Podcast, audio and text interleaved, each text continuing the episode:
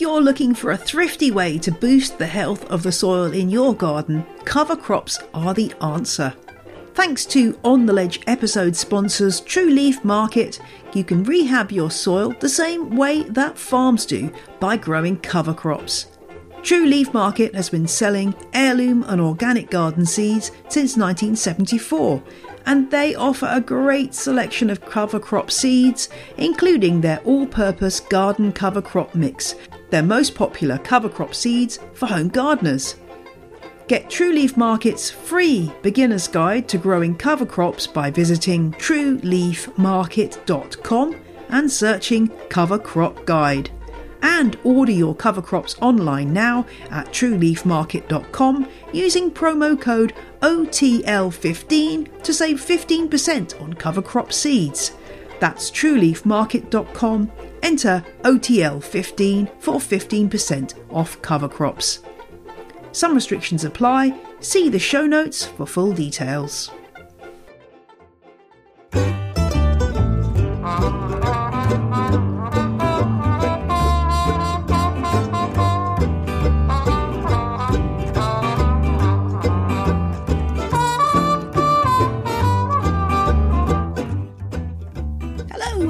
Welcome to On the Ledge podcast, your source for houseplant advice, chat, and a bit of relaxation here and there.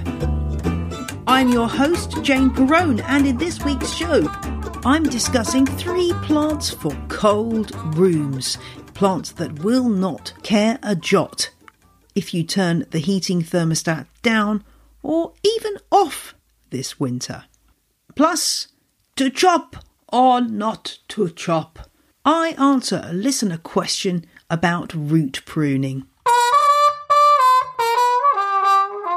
I hope your week has been alright. Mine has been very busy. I've been on the road doing interviews for this here podcast. So, coming up, you will be hearing about orchids, you will be hearing about greenhouses, and you will be hearing about a group of succulents known as aeoniums.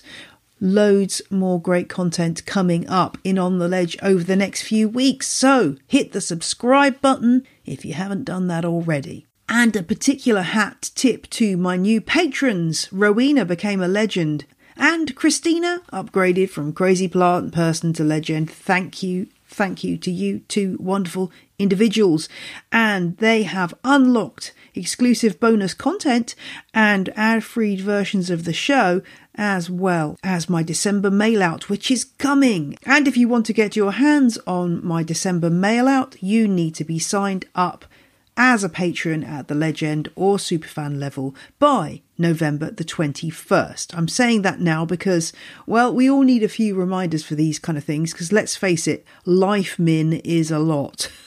So sign up for Patreon, and if you sign up for the two higher tiers, you will get a handwritten card from my good self.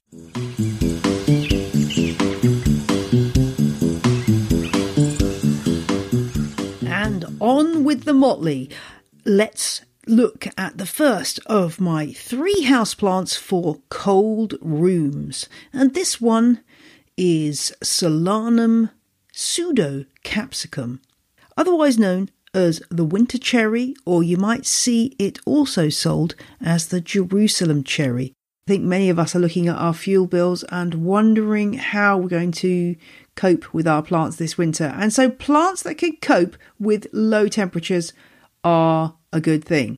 And this is one plant that will be absolutely fine down to about 10 centigrade during the winter.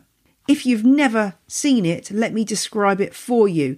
I guess it looks a bit like a chili plant. The little round berries, they start off pale yellow and they mature to bright red, passing through orange as they develop and they follow on from little white flowers that will be very familiar to you if you have grown chilies.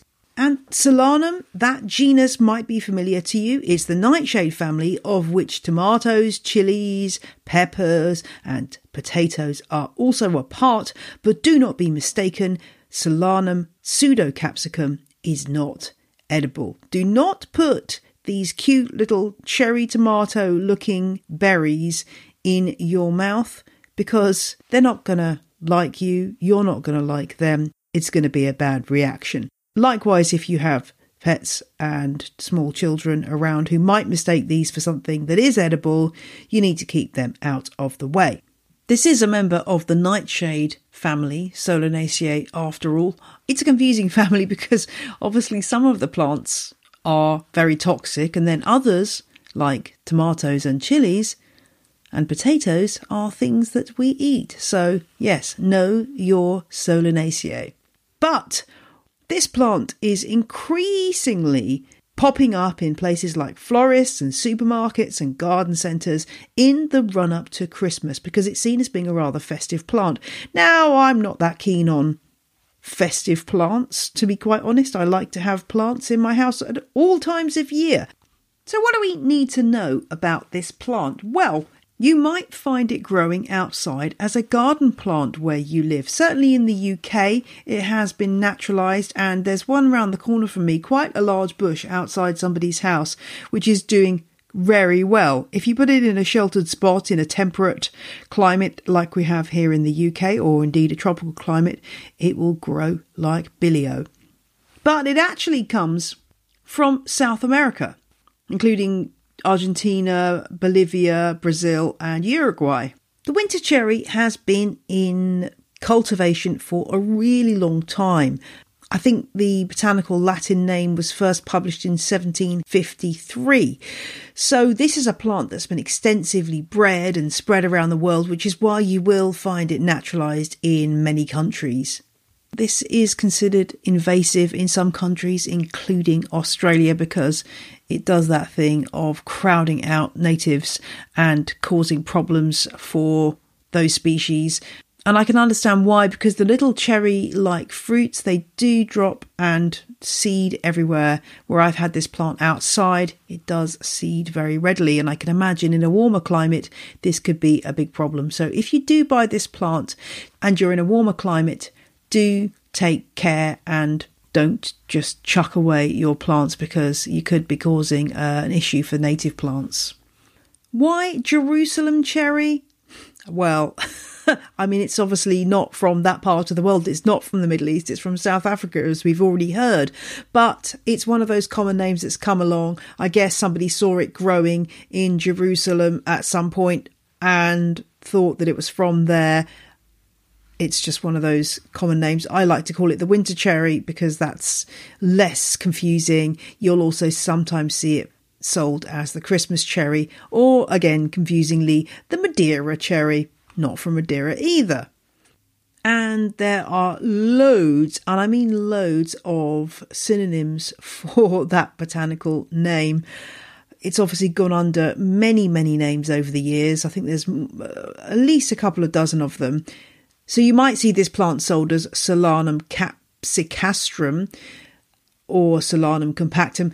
All of these names refer to this same species. I think at one point there was a belief that there were two different species, but I think it's been established now that they are all part of this same family. So thanks, taxonomists, for clearing that one up. But unfortunately, we've been left with a whole bunch of uh, names that are inaccurate, which still hang around like a bad smell.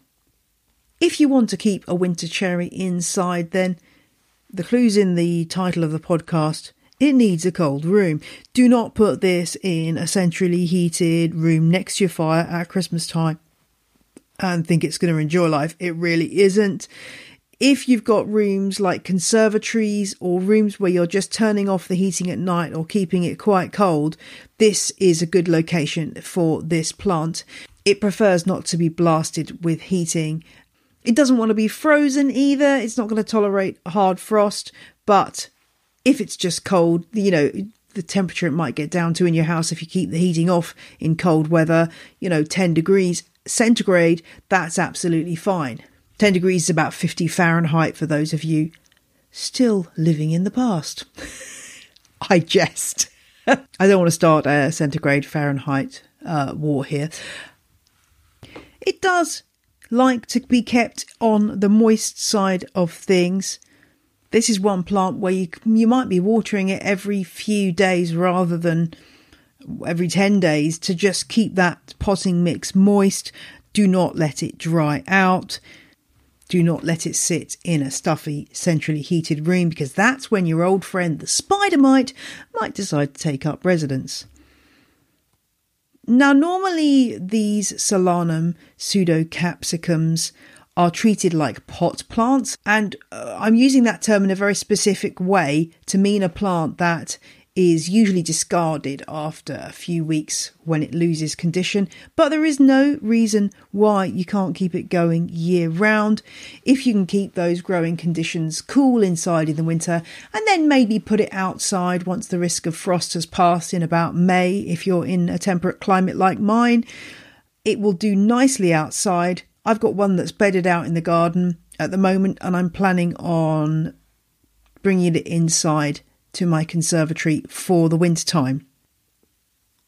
There are lots of cultivars of this plant out there. It's been bred quite widely, so you might see ones that are bigger, smaller, have particular characteristics, but they're all the same species, this Solanum pseudocapsicum. And in fact, I, mean, I was looking, there are literally dozens of synonyms that are considered by the taxonomists to be incorrect for this plant. So, as usual, we face the usual confusion, but just remember that it is Solanum pseudocapsicum.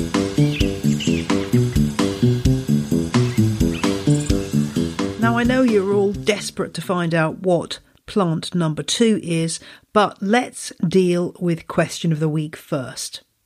And today's question comes from Stephanie, who wanted to know about root pruning. Stephanie has a root bound plant but doesn't want to put it into a larger pot for logistical reasons. Stephanie, I've got you here. I totally understand what you're saying. So, how do you root prune a plant to keep it the same size and keep that pot size the same while refreshing the potting mix? Well, I think sometimes people can be a little bit too delicate with this particular task. If you root prune, you will find that the plant will generally, if it's healthy, respond very well and quickly put out new roots. I mean, if you want to get brutal about it, you can literally take the plant out of the pot and assuming that the whole root ball comes out in one single mass because it's already quite root bound, as they tend to do, you could just, if you wanted to, get a serrated knife or a pruning saw and literally slice through the bottom of that root bowl. It sounds really brutal, but it usually works pretty well, particularly on things that have a tendency to get root bound, like dracaenas and ZZ plants. That's Zamioculcas zamiifolia, for those of you who like the long Latin names. Those kind of plants with those juicy roots that tend to get really big, you can just slice through the bottom. It's as easy as that, and put the chunk that you take off on the compost heap, and then just go round teasing out the roots that are poking out. And you could even also just slice down the sides again in the same way, like you're cutting up a pepper and just cut away the roots at the side.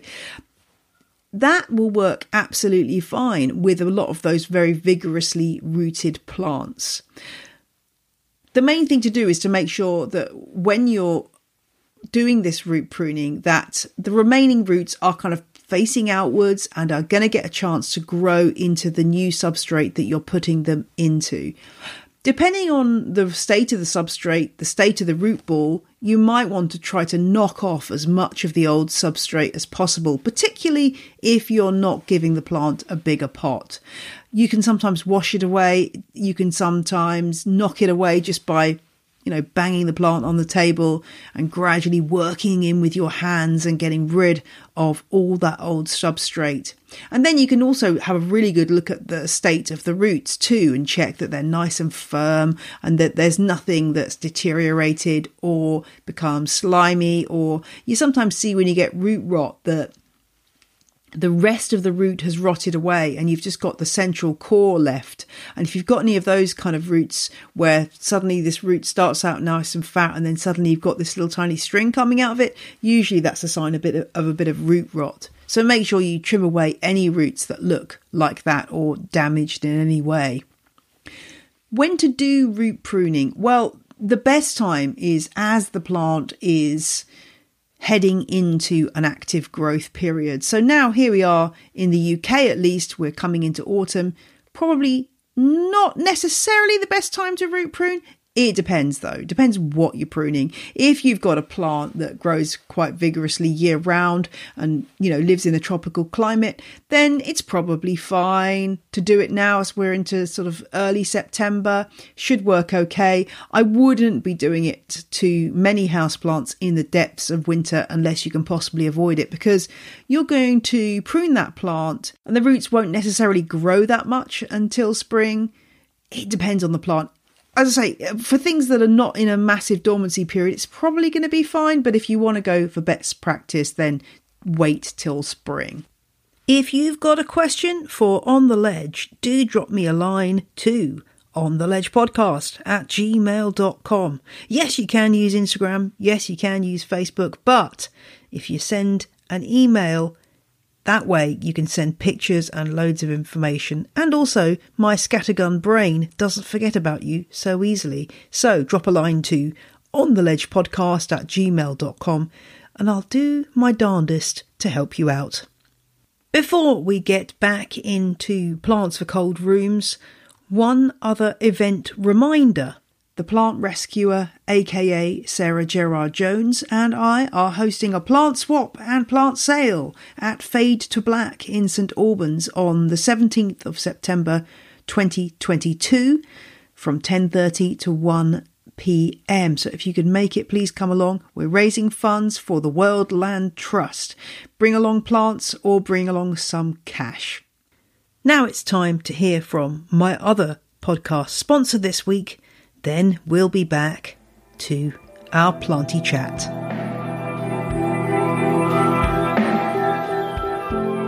This week's show is supported by Kinder World, the free mobile game about houseplants, healing, and practicing kindness. I have to confess, mobile games aren't really my thing, but I downloaded Kinder World last week and I'm loving it. What's it all about? Well, you take care of virtual houseplants by taking care of yourself in the real world. Kinder World's design philosophy is simple but powerful, helping people heal from the stresses of everyday life by being part of a kind community. And Kinder World has a full time well-being researcher on board to make sure the game's goals are all grounded in science. From decorating your own cosy space to caring for houseplants and choosing delightful artisanal pots for them, Kinder World is your safe zone. Kinder World is available to download for free on the Apple App Store or Google Play. Join the Kinder World community now and find out more at playkinderworld.com. Welcome back to my trio of plants for cold rooms this winter. Plant number two is African hemp Sparmannia africana. Now, this one, well, it looks a bit like a lime tree, Tilia cordata, actually, with these big, hairy leaves that are very tactile, quite rough, hence one of its other common names, the house lime. And then these white flowers, which I think look a bit like a cross between a horse chestnut flower and a Japanese anemone.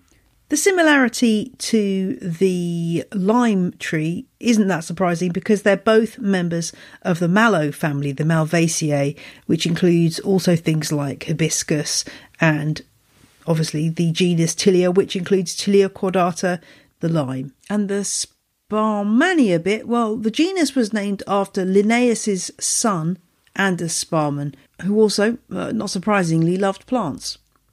This one can get down to about 7 centigrade, that's 45 Fahrenheit. It needs really good light. This is the plant that was traditionally depicted growing in big, drafty country estate homes in the United Kingdom. It first came to Kew Gardens and got spread from there. I think it was about the turn of the century, about 1800, that happened.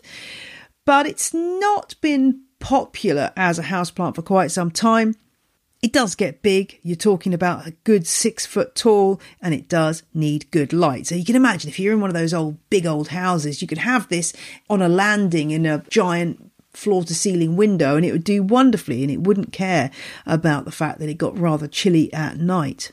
This species comes from southern Africa and Madagascar, where it grows as an evergreen. It's either a shrub or sometimes it gets tree like in its size. Um, and despite the hemp in the common name, it's not that closely related to Cannabis sativa. Now, of course, there are variegated versions of this out there if you choose to embrace the world of variegation, but you're going to have to hunt around a bit harder to get hold of them. One of the things that's unusual about this plant is the fact that the stamens on the flowers will actually move when you touch the petals. And this is a characteristic that you get on some other plants as well, like Mahonias and Berberis, which are both garden plants.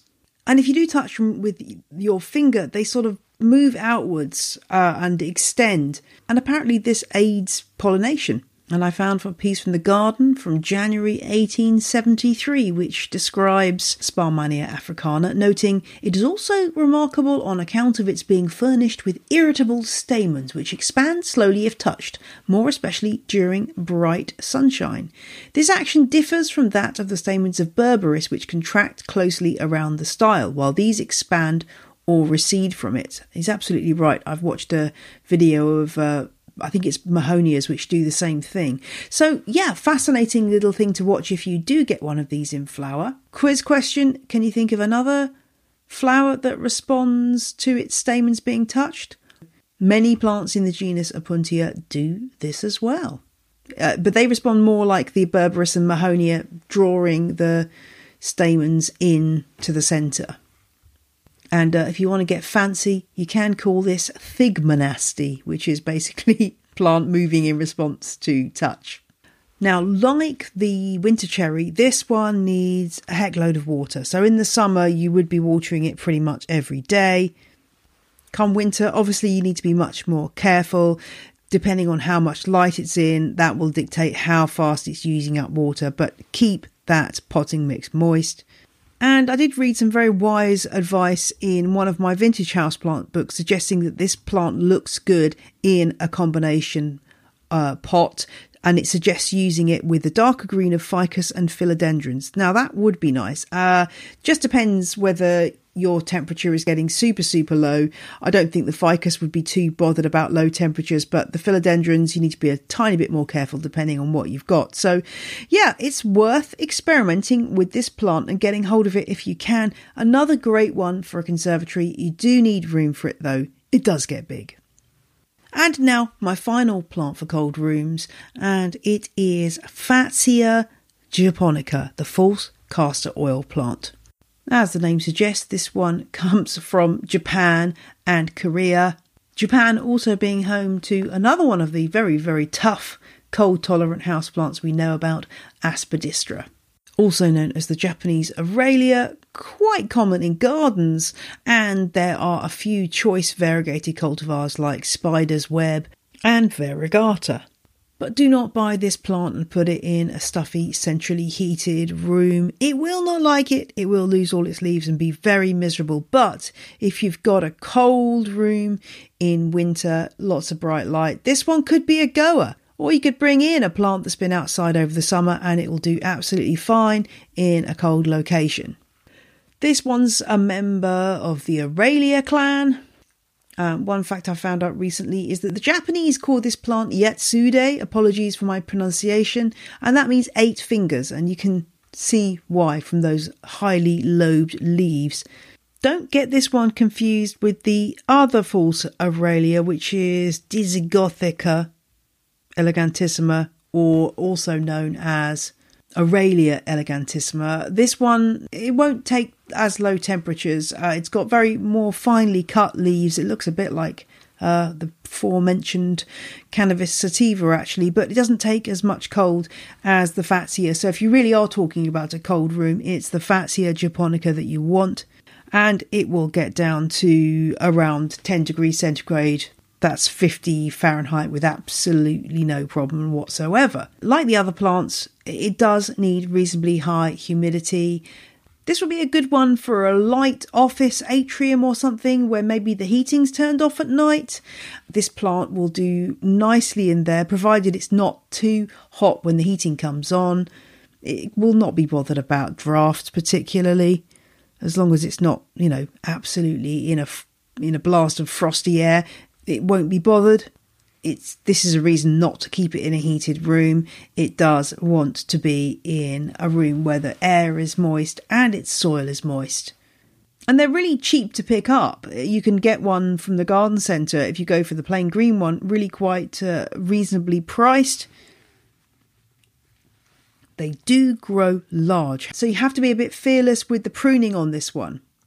And if you get your plant to a decent size, you will get the beautiful white clusters of flowers, which are rather nice too. And it will take hacking back in spring if you need to do that. But if you really don't want to worry about space, then you can go for the intergeneric hybrid. And if you were listening to last week's episode about mangaves, you will know what that means. Fats hedera lizii, this uh, intergeneric hybrid between Fatsia and Hedera, the ivy genus, is a smaller plant that will fit in smaller spaces, but is just as tough. And you know, you could actually get this, uh, both of these really could be down to five degrees centigrade quite happily, I think, provided that the soil isn't too waterlogged at the same time, which could provoke root rot.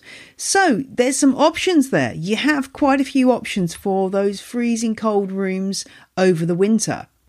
Uh, there is a cultivar called Moseri, M O S E R I, which is more compact than the species, which is worth looking out for for growing indoors, just so you don't deal with quite so much of a monster. So, those are my three suggestions for plants for cold rooms. I should also say at this point, and I haven't bothered talking about them in this episode because I wanted to bring you things that maybe you hadn't thought of before, but do remember that most of your cacti and succulents will be happy in a cold room down to 10 centigrade or even colder in some cases. So do bear that in mind when you're thinking about your plant palette this winter and the things that you're going to maybe move into a warm room and the things that you're going to leave in the rest of the house where maybe the heating isn't going to be on. I think this is something we're going to need to think about maybe heating some rooms that we're going to be in most of the time and leaving other areas of the home colder. And therefore, we need some plants to put in those colder rooms. The difficulty, the great difficulty, is the cold rooms which are very shady. That's going to be your biggest problem because there aren't really any plants that will cope with both deep shade and lots of cold air. And that's where, of course, you might want to be opting for an LED grow light, LED being the most efficient electricity thrifty form of lighting. Well, I hope that's provided a little bit of inspiration, and I'd love to hear from you what plants you're thinking of growing in cold rooms this winter. There are lots of options out there. I've just suggested three in this episode that you might not have thought of, but please do hit me up with your choices.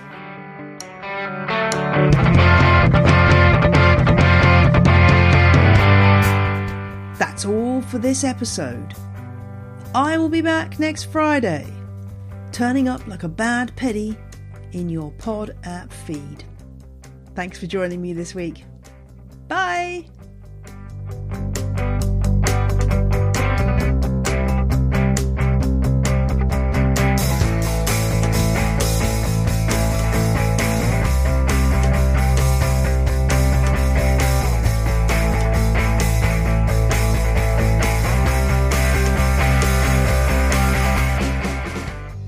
The music you heard in this episode was Roll Jordan Roll by the Joy Drops, The Road We Used to Travel When We Were Young by Komiku, and Sundown by Josh Woodward.